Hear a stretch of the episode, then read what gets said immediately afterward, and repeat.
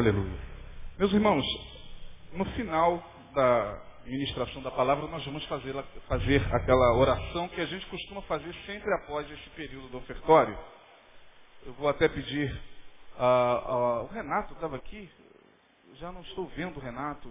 Eu ia pedir para que ele orasse, nos conduzisse em oração. Ele estava sentado ali, não sei se ele deu um pulinho lá dentro.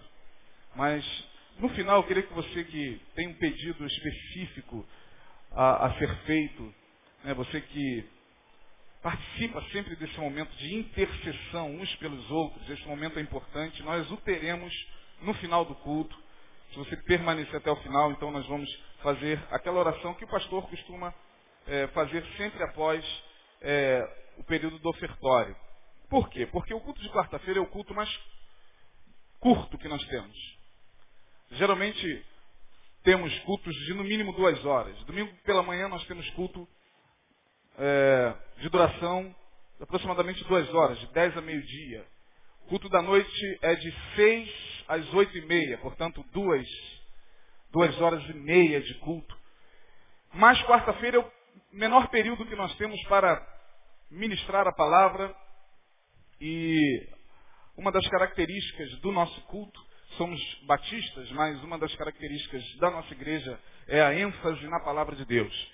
Em algumas outras igrejas da denominação, não aqui querendo falar da igreja de ninguém, pelo amor de Deus, não é isso, mas é tradição em alguns cultos de quarta-feira, após esse período a gente franqueia a palavra, quem quer fazer um pedido de oração e tal, aí lê um versículo de 10 minutos e despede o povo. Eu confesso que 10 minutos de palavra para mim é muito pouco. E se um culto não tem palavra, para mim, ele deixa de ter o principal.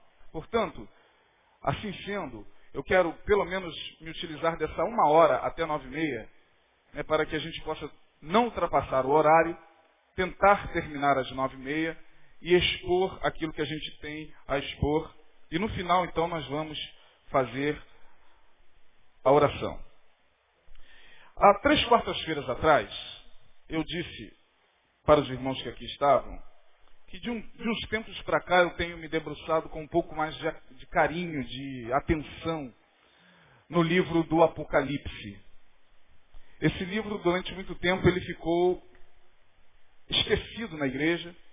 Quase não se falava desse livro. Algumas pessoas, até hoje, quando falam do Apocalipse, elas ficam um pouco temerosas. Eu sei que algumas pessoas se sentem muito desconfortáveis quando o assunto diz respeito ao livro do Apocalipse, porque a impressão que nós temos é que a Bíblia vai até o livro de Judas, que é o penúltimo livro da Bíblia. É, a maioria de nós, se pudesse, arrancaria o Apocalipse da Bíblia e o queimaria, porque a gente não gostaria de tomar contato com as figuras que se nos apresentam no livro do Apocalipse, com as profecias e com tudo aquilo que João viu e relatou aqui no livro do Apocalipse, tendo em vista que a palavra Apocalipse vem do grego apocalípticos, que significa aquilo que está revelado. Mas eu disse também que esse meu interesse pelo livro do Apocalipse não é com a intenção de apocaliptizar nada. Eu sou contra, radicalmente contra, também aqueles da extrema direita que pegam o livro do Apocalipse e criam um terror em cima da igreja. Eu já participei de alguns eventos, de algumas convenções, onde o preletor, ao falar sobre o Apocalipse, dava a impressão a todos nós de que estava caindo um asteroide sobre, o, sobre a nossa cabeça. E a gente saía dali com o coração tremendo de medo. E aí pegava o Apocalipse e o apocaliptizava de uma forma tão terrível, né? Que ele deixava de apresentar a sua beleza. Eu acho que o Apocalipse é um dos livros mais belos da Bíblia. Primeiro porque mostra a minha esperança e o meu futuro. Não sei o seu, mas como servo de Deus, o meu futuro está no Apocalipse. João diz lá no último capítulo do Apocalipse, eu vi novos céus e nova. Quem pode responder? Terra. Isso significa que nós vamos viver na terra. Essa ideia de que o crente foi feito para morar no céu, não sei de onde tiraram isso. O crente não foi feito para morar no céu. Alguns de vocês já ouviram o pastor Neil falar claramente aqui, eu não prego sobre céu. E está corretíssimo. Porque nós não fomos feitos para morar no céu. Se Deus fizesse o homem para morar no céu, Deus não o colocaria no jardim do Éden. Faria Adão e o puxaria para estar ao lado dele. Mas Deus colocou o homem na terra e deu-lhe a terra como herança. Portanto, essa história de que eu vou morar no céu, eu vou morar no céu, um hino de vitória. Nós até vamos, na segunda vinda de Jesus, vamos aos céus e depois voltaremos com o Cordeiro. Estabelecer-se-á a nova era do Cordeiro, onde ele, o Cordeiro, se assentará no trono para ser rei sobre todas as nações, haverá nações, haverá povos. E nós que cremos e que não recuamos e que a, até o final mantivemos firme essa promessa, nós estaremos com ele. Tem gente que não acredita mais nisso. Tem gente que fala, ah, eu já não consigo mais acreditar nessas coisas, pastor, está tão confuso, escatologia, eu não estou pregando escatologia, não me interessa a escatologia, eu não quero aqui ficar sistematizando o Apocalipse. Eu não quero ficar criando teorias. Eu, sinceramente, estou rejeitando, sempre que estudo o Apocalipse, pego sim subsídios aqui e ali para tentar me basear da forma mais coerente possível é, no Apocalipse. Mas eu dispenso essas, esses comentários que quase não acrescentam bolhufas sobre o livro do Apocalipse. Hoje, quando eu quero entender o Apocalipse, eu olho para a terra, eu olho para o mundo. Eu olho para a natureza e o que vem acontecendo com ela. Eu olho para a estrutura da terra e o que vem acontecendo com ela. Quando eu quero é, é, entender o Apocalipse, eu olho para o ser humano. Eu olho para a minha sociedade. Eu olho para o que vem ocorrendo nos governos. Eu olho para o mundo. E o mundo me dá a interpretação daquilo que eu entendo ser a maior revelação de Deus na Bíblia Sagrada, que é o livro do Apocalipse. E eu disse também que o livro do Apocalipse é um dos livros mais combatidos pelo inimigo das nossas almas. São dois livros que o diabo particularmente tenta combater. O primeiro e o último. Qual é o primeiro livro da Bíblia? Qual, irmão? Qual o último livro da Bíblia? O diabo tenta combater esses dois livros de uma forma muito inteligente. No Gênesis ele vai lá e usa os acadêmicos. Ah, esse negócio de criação, Uh, temos que pensar na teoria da evolução, aí entra com Darwin, entra com aquela questão da evolução das espécies e começa a, toda aquela questão que gerou essa briga entre criacionismo e evolucionismo e fica essa, essa briga que não chega a lugar nenhum. Mas o diabo tenta de alguma forma fazer com que a gente desacredite o Gênesis de que o homem foi criado por Deus. Ah, o homem sofreu né, uma, uma, uma, transformação, uma evolução, e ele veio de, do, do, do hominídeo, que era o primeiro ancestral. Aí começa ah, os acadêmicos a, nesse devaneio. Tudo que o diabo evita é que você entre em contato com aquela profecia que está lá no capítulo 3 do Gênesis. Da semente da mulher nascerá um. Quem é esse um? Jesus. Tu lhe ferirás o calcanhar. Ou seja, ele será levado à cruz, e lá na cruz, tu até lhe ferirás o calcanhar, mas ele lhe esmagará a cabeça. No Gênesis, a sentença do diabo já foi dada. No Apocalipse, nós vemos passo a passo dessa sentença, onde ele é lançado no lago de fogo e enxofre. Então ele tenta combater o Gênesis, fazendo com que a gente desacredite no Gênesis, e quando chega no Apocalipse, ele, ele usa uma outra artimanha. Ele diz, não, não entra muito nesse livro, não, porque esse livro é muito difícil, é, de, muito, é muito complicado teologicamente, é melhor a gente não entrar nessa questão do Apocalipse, não. Deixa como está. Deixa o livro do Apocalipse fechadinho, meu irmão. Não abre não, porque se você abrir, você vai se deparar com relâmpagos e trovões. E um Deus irado que está doido para acabar com a humanidade, é melhor você deixar esse livro quieto. Mas não, quando eu abro o Apocalipse eu vejo esperança. Eu vejo a vitória do Cordeiro. Eu vejo aquela canção, digno é o Cordeiro de receber a glória, a força, a honra e o poder. Quando eu abro o Apocalipse, eu me deparo com ao que está sentado no trono, seja o e adoração. Está tudo no Apocalipse. Aliás, o Apocalipse hoje, uma vez negado pela igreja, tem sido tema de Hollywood. Aí Deus diz, ah é? Então vai se cumprir aquela palavra. Se estes se calarem, as pedras clamarão. E o que mais você vê hoje em Hollywood são filmes com temas apocalípticos. Em 2010, cinco filmes agora serão lançados com base no Apocalipse. Um deles será. Meu Deus, esqueci. Puxei lá no YouTube e esqueci. Eu vou lembrar. Mas Hollywood daí é 2012. É, é, claro que eles apresentam de uma forma muito catastrófica, né? mas o cinema lota. Quando se fala do Apocalipse na igreja, a igreja fica desesperada. Eu não quero ouvir isso não, pelo amor de Deus. Mas corre para o cinema para ver 2012. Superlota as salas dos, dos cinemas do Rio de Janeiro para ver o Apocalipse. E você pode ter certeza, daqui para frente, Hollywood vai trabalhar com Apocalipse. Os, diretores já estão lá debruçados no Apocalipse. Já que os pastores não querem o livro, os diretores de Hollywood o querem. Já que os pastores ignoram, os diretores de Hollywood, ó, deitam e rolam e ficam ricos com o Apocalipse. Enriquecem as nossas custas. Mesmo que eles mostrem um monte de heresia. Hoje, eu gostaria de ler com vocês e começar, talvez daqui para duas próximas quartas-feiras, até a volta do pastor das suas merecidas férias, um texto que está no capítulo 9 do livro do Apocalipse. Vamos ler, é um texto meio que aterrorizante.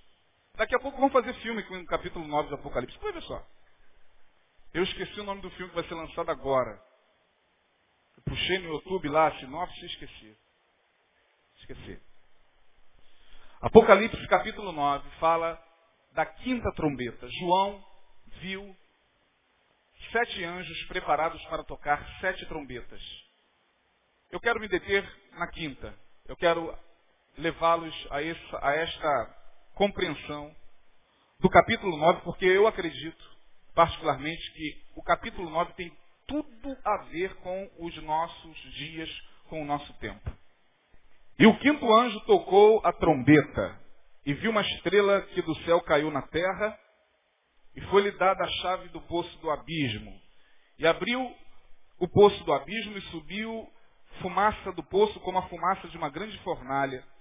E como a fumaça do poço, e com a fumaça do poço escureceu-se o sol e o ar. E da fumaça vieram gafanhotos sobre a terra. E foi-lhes dado poder como o poder que tem os escorpiões da terra. E foi-lhes dito que não fizessem dano à erva da terra, nem a verdura alguma, nem a árvore alguma, mas somente aos homens que não têm na testa o sinal de Deus. Preste atenção nisso, querido. Verso 5, e foi-lhes permitido, não que os matassem, mas que por cinco meses os atormentassem, e o seu tormento era semelhante ao tormento do escorpião quando fere o homem.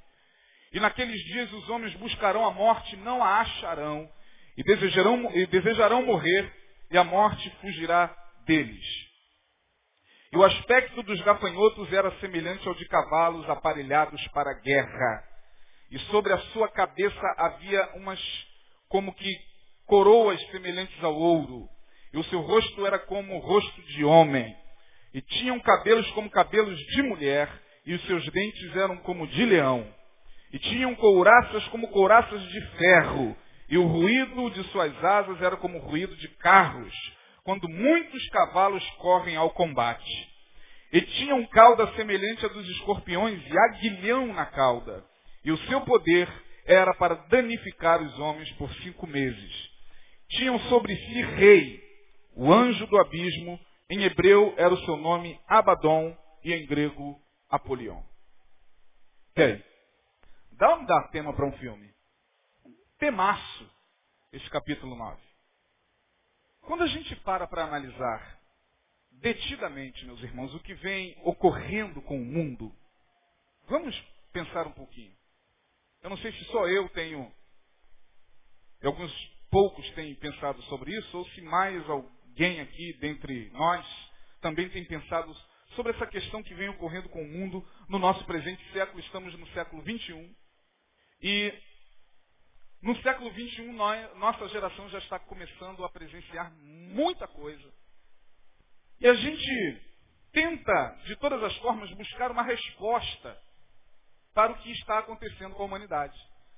Com esse status quo, ou seja, com esse estado de coisas vigente.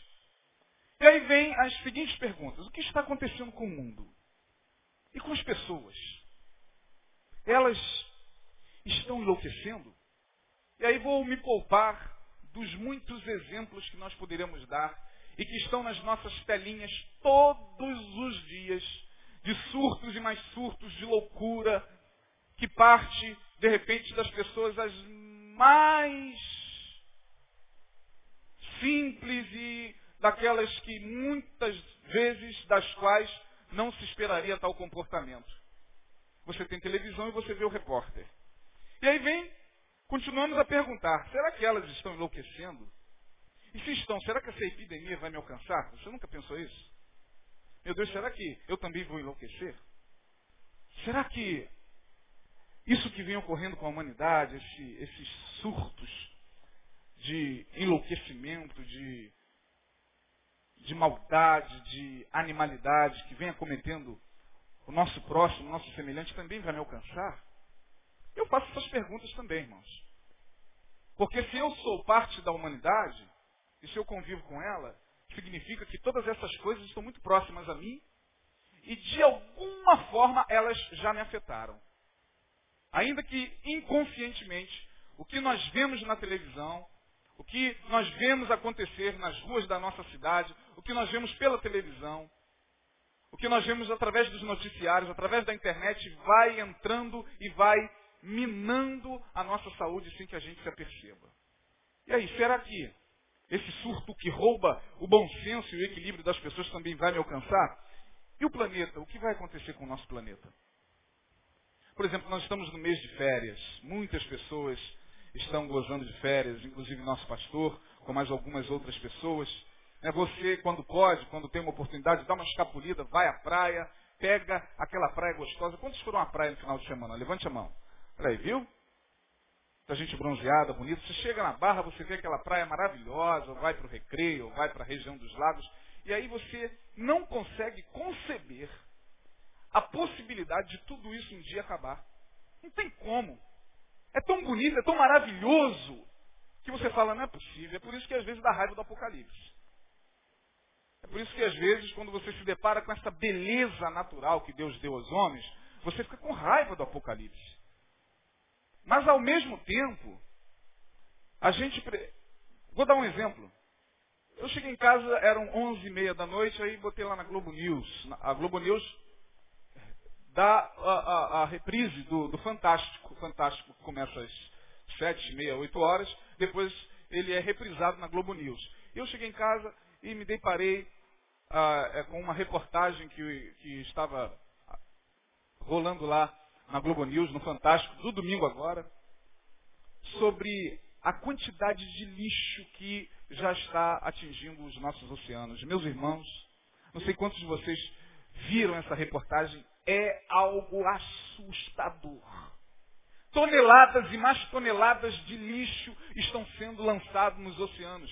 Animais que foram resgatados, animais marinhos, tais como o leão marinho, as tartarugas, né, os golfinhos, foram levados para o laboratório e no estômago do bichinho, dois, três quilos de lixo. Lixo. Porque os animais confundem com algas os sacos plásticos que são lançados no mar. E aí, não sei se vocês sabem, me parece que no Oceano Pacífico já foi descoberto um grande lixão muito maior do que a Europa. Um lixão maior do que a Europa no meio do mar. Isso é aterrador.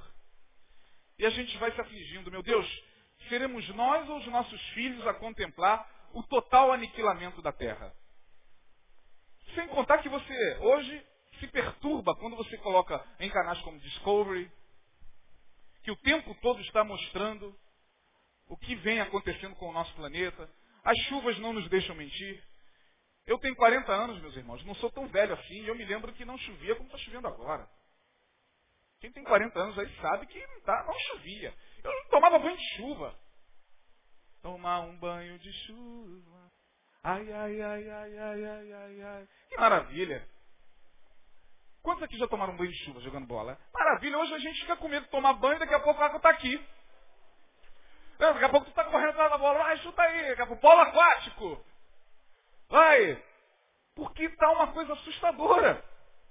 Essa chuvinha que caiu agora antes do culto já foi suficiente para causar estragos. Gente, o que, que nos aguarda? Bom, os cientistas dizem que o que nos aguarda não é nada animador. Eu acho que todos vocês sabem disso. Por favor, não me tomem como pessimista. Vá reclamar com os cientistas da NASA, vá reclamar com a rapaziada que está aí estudando o clima do planeta, que está estudando a, a, a, os mares, os, os, os oceanógrafos, e vá reclamar com eles, irmãos, porque eles disseram e asseveraram que o aquecimento global é irreversível. Irreversível. Chegou a um estado tal, a camada de ozônio e o descongelamento da, dos polos, tanto ártico como o antártico, é, chegou a um nível tal que não há mais como evitar. E aí acontece essa palhaçada lá em Copenhague. Uma pantomima. Aquilo foi uma pantomima. Aquilo foi para enganar otário. E deu no que deu. Teve acordo? Coisa nenhuma, irmãos. Isso nos angustia. E a gente começa a querer respostas. Meu Deus, o que está acontecendo com o ser humano? O que está acontecendo com o planeta? O que está acontecendo fora? Bom, isso é aquilo que o homem está fazendo. Fora as ameaças. Já desses eu cheguei em casa, Coloquei lá no Discovery, estava dando lá ameaças que vêm do céu. Falei, meu Deus, só faltava essa. Por cima das nossas cabeças, nesse exato momento, há uma chuva ininterrupta de meteoros. Que se um deles, do tamanho do Rio de Janeiro, entrar na nossa atmosfera, entra e ao cruzar a nossa camada atmosférica, encandece vira uma pedra de fogo e arrasa com uma cidade do tamanho de Nova York, de Washington. Pastor, pelo amor de Deus, para. Não, manda eles pararem. De mandar essas coisas para nossa casa. Tem nada a ver comigo, não. Só estou reproduzindo o que está na casa de vocês. Vai lá e liga a televisão. E vocês verão que é exatamente isso que está acontecendo. Agora veja, um meteoro que entra na camada atmosférica incandescentemente e destrói uma cidade ou cai no mar e causa uma tsunami. E aí lá atrás, no Apocalipse, João diz, e eu vi uma grande montanha ardendo em fogo cair sobre o mar. Aí todas as vezes que me deparo com profecias dessa natureza, eu dobro os meus joelhos e falo, Senhor, que não seja na minha geração. Deixa eu curtir um pouquinho mais as praias, com a família, tenho uma vontade de conhecer o Nordeste ainda, Senhor. Aquelas praias lá de Fortaleza, Natal, aquelas dunas. O pastor Denilson está rindo ali, já conhece, né? Se acontecer hoje, você já está realizado. Mas eu não conheço. Senhor, tem misericórdia. A gente fica aflito, irmãos. Porque são ameaças que estão constantemente nos rondando. E aí, a gente busca respostas e as respostas, as respostas começam a aparecer a bancada começa a se reunir para tentar explicar o que vem acontecendo, sobretudo com o ser humano. Porque tudo isso que está acontecendo com o planeta só está acontecendo com o planeta porque primeiro está acontecendo dentro de nós. O planeta é o reflexo do ser humano.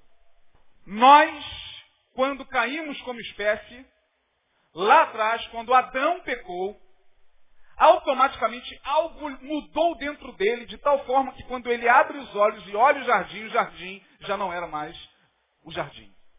Então, o jardim depende do olhar. E o olhar adoecido de Adão em pecado viu o jardim produzir espinhos e abrolhos. Então, o que está acontecendo com o planeta tem a ver com aquilo que vem acontecendo dentro do coração do homem, sobretudo do homem que não quer nada com as coisas de Deus. Vocês estão me entendendo até aqui, amém, irmãos? Eu estou sendo muito catastrófico? Vou tentar pegar mais leve. Aí, vamos buscar as respostas. Alguém tem que nos dar uma resposta sobre o que vem ocorrendo, porque não é possível. Como é que um cara do nada, andando em plena presidente Vargas, pega uma arma e pum, estoura a cabeça de alguém que está passando na calçada? Como é que o cara pode chegar em casa Amor, cheguei. Tem janta? Tem. Hum, que cheirinho bom. Ai, amor, peraí. Não bota o prato agora não. Aí pega a criança pela, pelo pé. Amor, já botou o meu prato? Como é que pode uma coisa dessa, gente? Como é que pode isso? A gente fica tentando entender, meu Deus, o que está acontecendo com o ser humano. Aí as ciências começam a se mobilizar. O, o, a galera da ciência começa a buscar respostas. E aí vem a primeira resposta, que é a da psiquiatria. Eis que surge a psiquiatria. Eis que surgem os psiquiatras, todo-poderosos deuses, que se julgam conhecedores da psique humana, da mente humana. Psiquiatra, muitos deles são deuses. Eles tomaram para si aquele versículo que diz, vós sois deuses. Você vai lá e o cara, o que decretar está decretado, nem olha para você, te mete um remédio, às vezes, doutor, pelo amor de Deus, doutor, só vim aqui desabafar. Ah, meio miligrama de. Agora, meu irmão, tem outro aí na fila. Peraí, doutor, só vim aqui que eu estou angustiado. Não, irmão, é um diazepanzinho mesmo que você está precisando. E... A gente conviveu com o psiquiatra, eu, o pastor Denilson, convivemos dentro do hospital Pinel ali. Não é porque nós enlouquecemos, não, gente. Nós fizemos um curso lá dentro e a gente sabe como é que a coisa funciona. Aí a psiquiatria vai dar a sua resposta. Tudo isto que está acontecendo com o homem é fruto de distúrbios mentais que acometem o homem e que acontecem no recôndito da sua psique humana. Aí tu fica assim, caramba. E aí vem a psiquiatria e tenta explicar o que não tem explicação. Tá, mas como é que pode? Como é que é isso, doutor? Até hoje a ciência não tem uma resposta. Mas como é que o cara estufa o peito para dar uma resposta num congresso, num simpósio de psiquiatria? Aí tu chega e chama o cara, doutor, mas qual é a origem disso aí? A origem. Ainda estamos estudando, a ciência não tem uma resposta, então não tem resposta. Ah, pelo amor de Deus. Tudo isso é teoria. São estudos sistemáticos de gente maluca também, que fica dando nomes e mais nomes que a gente se perde. É transtorno disso, transtorno daquilo, transtorno de bipolaridade, é, é o transtorno maníaco-depressivo. Não, muda, agora é transtorno bipolar e é depressão, não sei o que, eufórica e não sei o que. Eu falei, tu fica assim, caramba, meu Deus, qual desses eu tenho? Eu, eu sei que eu tenho algum, agora eu preciso saber. De perto, diz Caetano, ninguém é normal. Então esse conceito de normalidade já caiu por terra há muito tempo. Todos vocês têm algum desses problemas. Nem que seja uma neurosezinha, mas pela aí. E aí a psiquiatria vem tentando trazer uma resposta e diz, o homem está mentalmente doente. Não deixa de ter sua razão. A sociologia aparece como ciência para tentar explicar o que está acontecendo e diz, tudo isso é fruto da degradação social e dos valores morais que regem a sociedade e a família. Estamos perdendo os valores morais, tais como solidariedade, fraternidade, compaixão. À medida em que o homem perde esses valores, a sociedade começa a se desestruturar e principalmente a família é a que mais sofre, é a que é mais atingida. Legal, palmas para o sociólogo. E... Aí você chega, chama o sociólogo e diz, como é que se perde os valores morais? Como é que de uma hora para outra a gente abre mão da solidariedade? Olha, segundo Emily Durkheim, peraí, doutor. Não quero saber de Emily Durkheim. Eu quero saber do senhor que é sociólogo. Olha, meu filho, sabe de uma coisa? O homem está se afastando de Deus mesmo, tá? Dá licença. Sai correndo. O cara não fala logo. Quer fazer um discurso bonito para impressionar quem? Aí vem a psiquiatria, vem a sociologia, vem a ciência política e diz, não, olha, o homem está perdendo é, o freio, está perdendo o limite, porque nós já estamos cansados de ser administrados por maus governantes. A sociologia também tem lá o seu valor, mas aí vem a ciência política e diz, não dá. Se o político rouba, eu também vou roubar. Se os caras que estão representando a gente lá em Brasília metem a mão no nosso dinheiro, eu também, meu irmão, não vou ficar para trás. Porque afinal de contas é cada um por si e é, assim a ciência política diz. É por causa da má administração por parte dos governantes, existe esse caos social.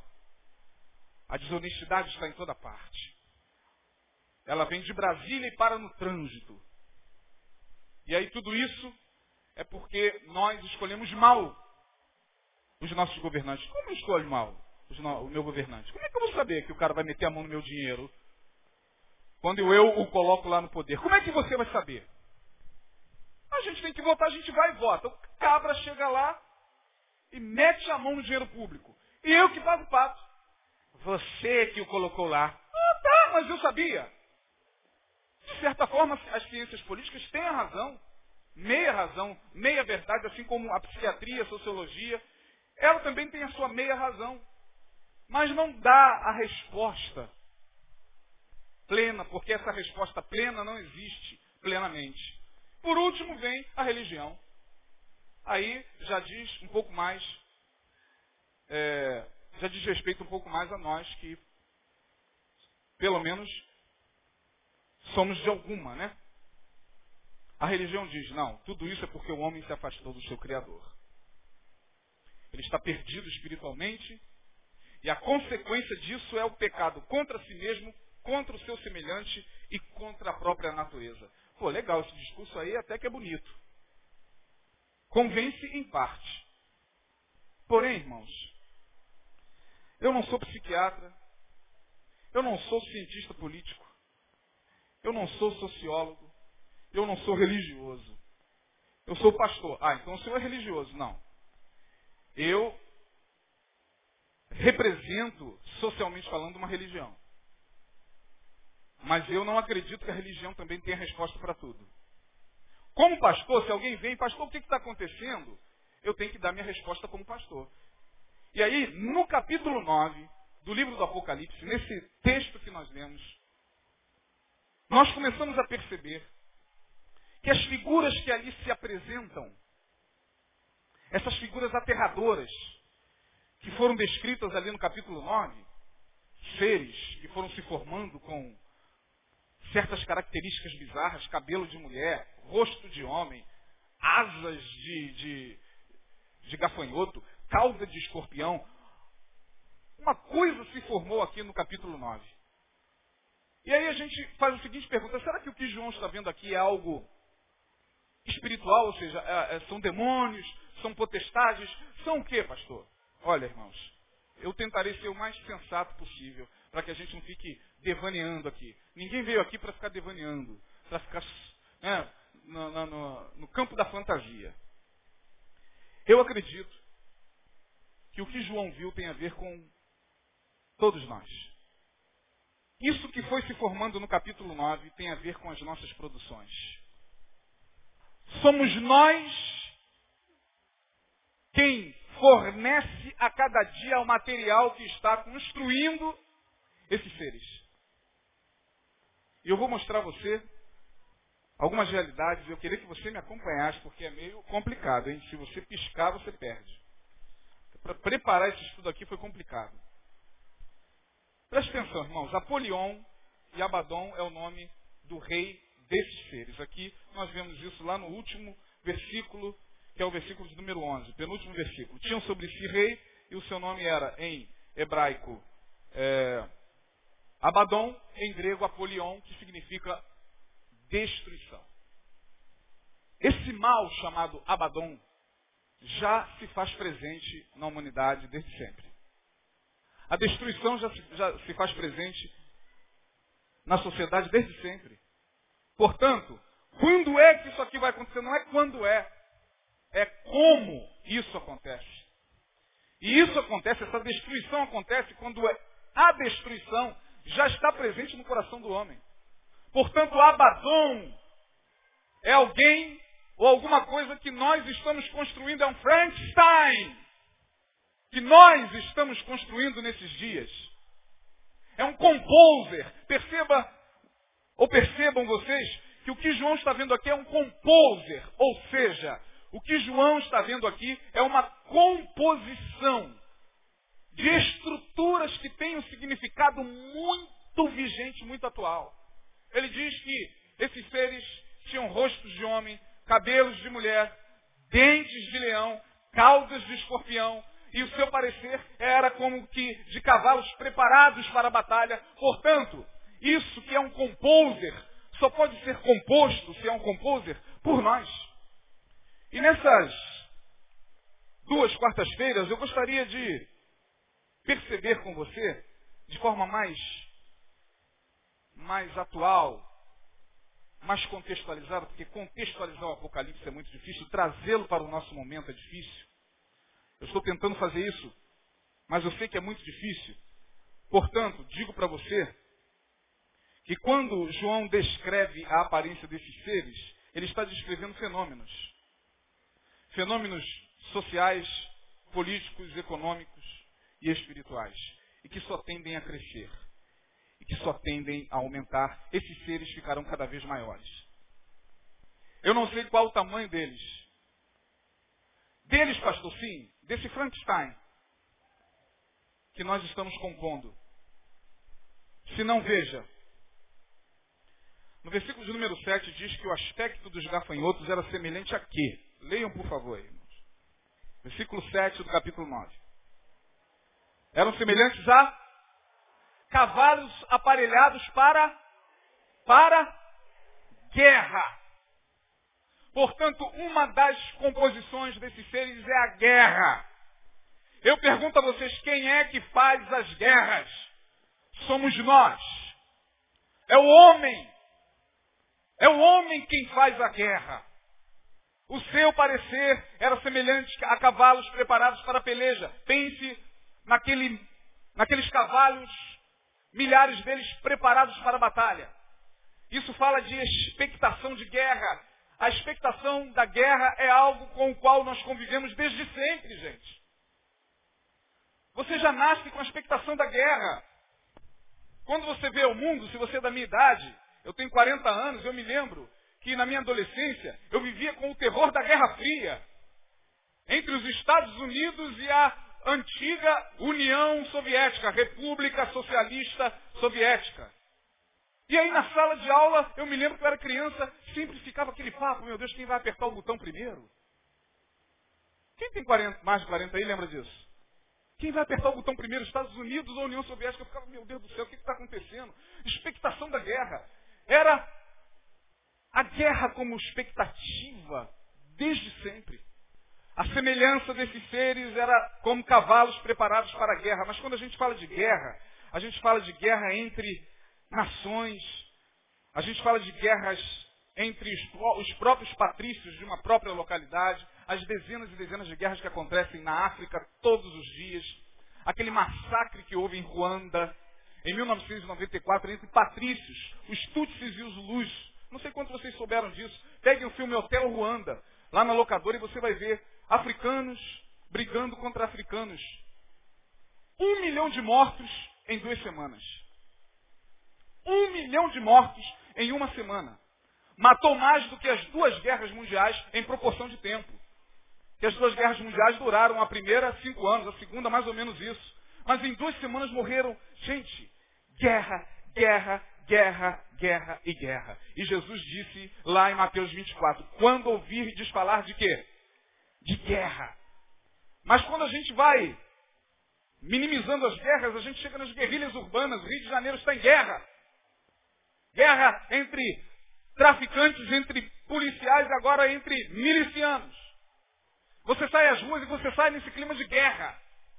Expectação da guerra. E quando você vai minimizando mais ainda, as guerras, elas chegam dentro da nossa casa, são as guerras familiares. Que nós travamos muitas vezes com, nosso, com os nossos entes queridos. Pai contra filhos, filhos contra pais, irmãos contra irmãos, noras contra genros, genros contra sogras. E isso é uma realidade dentro da nossa própria casa. Portanto, se dentro da nossa própria casa há uma expectação da guerra, significa que, de alguma forma, direta ou indiretamente, nós estamos construindo o material e fornecendo material para a composição desses seres. Eu tenho certeza absoluta que aqui, bem sentado, tem gente vivendo guerras familiares. Guerras muitas das quais inevitáveis, outras que poderiam ser evitadas, mas nós, seres humanos, parece que somos impelidos para a guerra.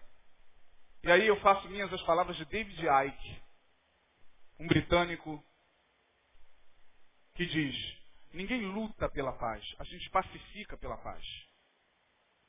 Ninguém luta, vamos lutar.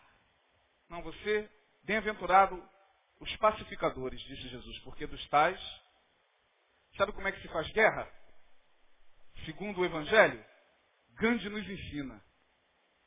Aquilo sim é fazer guerra. Gandhi reúne um grupo de pessoas Quatro da manhã, faz um jejum até cinco e meia e diz, quem está disposto a ir até a praia para tirar sal? A Índia estava sob o domínio da Inglaterra. Era a época do imperialismo, a Inglaterra dominava a Índia. A Índia era o seu protetorado. Portanto, os indianos não tinham direito nem ao sal, que era a, a economia da Índia na época. E Gandhi disse, não, o sal é nosso. Nós temos direito de extrair o sal. Vamos pegar sal. Vamos, mas Gandhi, os guardas estão lá esperando a gente passar para nos bater Gandhi, não tem problema. Passaremos por eles sem sequer reagir, sem sequer falar mal contra eles e ainda sequer pensar o mal contra eles. A esse ato ele chamou em hindu de satyagraha. É o Hainsha e o Satyagraha. Foram as armas de Gandhi. Não revidar, nem verbalmente e nem mentalmente. Quem está disposto? Muitos não estavam dispostos. Disse Gandhi, não tem como. Alguns estavam, e lá foi Gandhi. Seis da manhã, sete da manhã. Toda a Inglaterra filmando o ato. Isso estava sendo passado lá em Londres. Não é possível que eles vão passar. O primeiro-ministro da Inglaterra falou, não é possível que ele vai passar e vai desobedecer às nossas ordens. Lá foi Gandhi. Bem-aventurado os pacificadores, porque dos tais é o reino dos céus. E aí, Gandhi, Satyagraha, não pode revidar, não pode falar mal e não pode pensar o mal contra eles. E lá estava a tropa de choque. É assim? É? Escudo, lá vem Gandhi. Quando nós entrarmos no meio deles, lembre-se do Satyagraha. Não revidem, não falem mal contra eles e não pensem o mal. Todas as câmeras do mundo inteiro vidrados em Gandhi. Lá foi Gandhi para a sua guerra. Aí deram um primeiro alto. Gandhi, não venha. Se você vier, nós vamos reagir e nós vamos causar. Gandhi entra no meio deles e um recebe a primeira pancada. Pau! Cai. Outro, pau! Pum! Pum! E as pessoas, e pum! E caindo, e tá! E pá! Ninguém reage. Em dado momento, os soldados que não viam reação foram tomados por um terror. Qual, qual, é a, a, a beleza da guerra? Veja PFC. Ou assine PFC, veja PFC, aquilo ali é a beleza da guerra. Pá, tu toma e tu parte para cima. E bateu, levou e. Grande não. Caiu um de lado, caiu.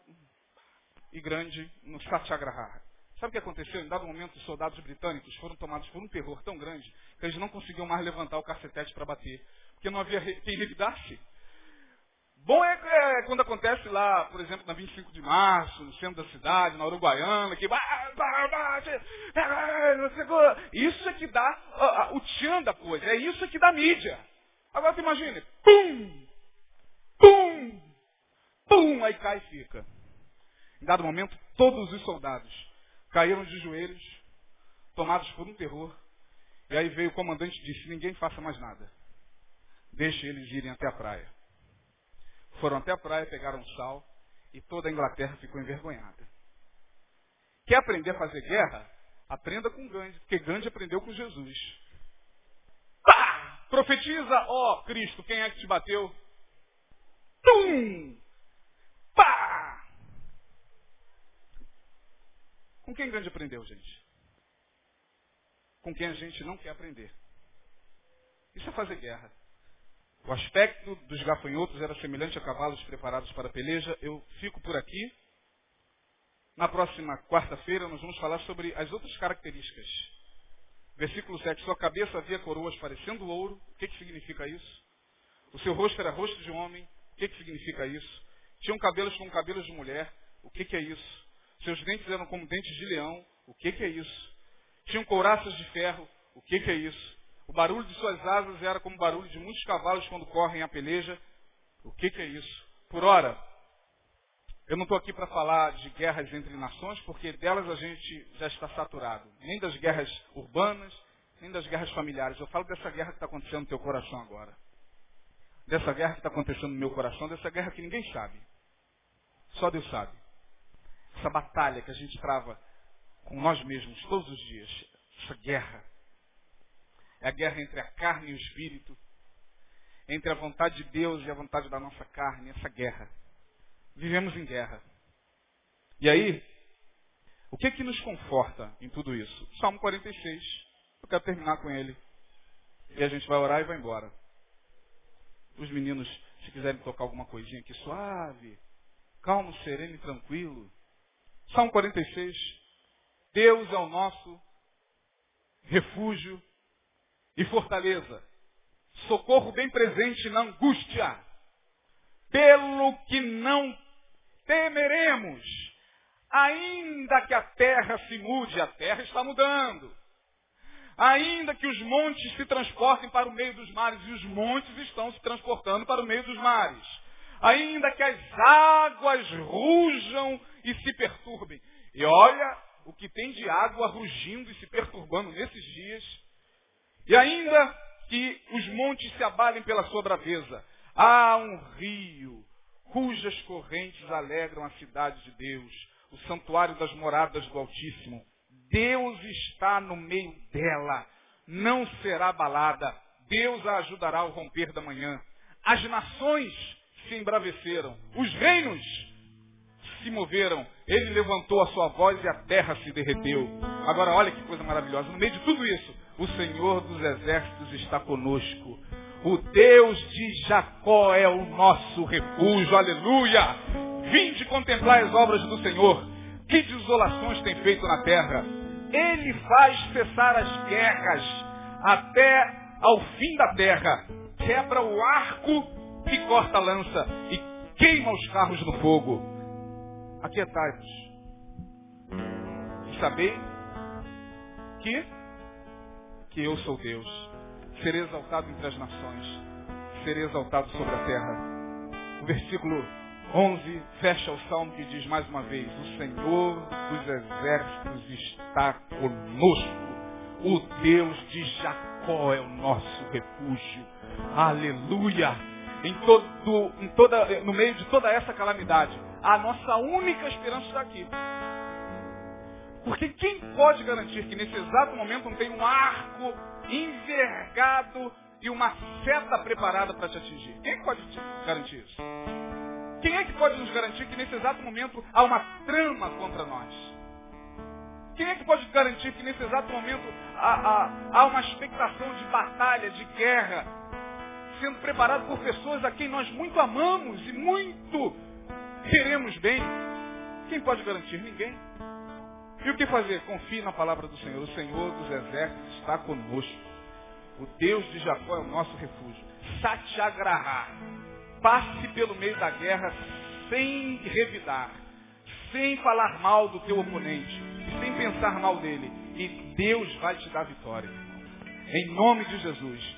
E que Deus possa te dar uma noite de confiança nele, na sua palavra, no seu espírito e na proteção que vem dos seus anjos. Amém?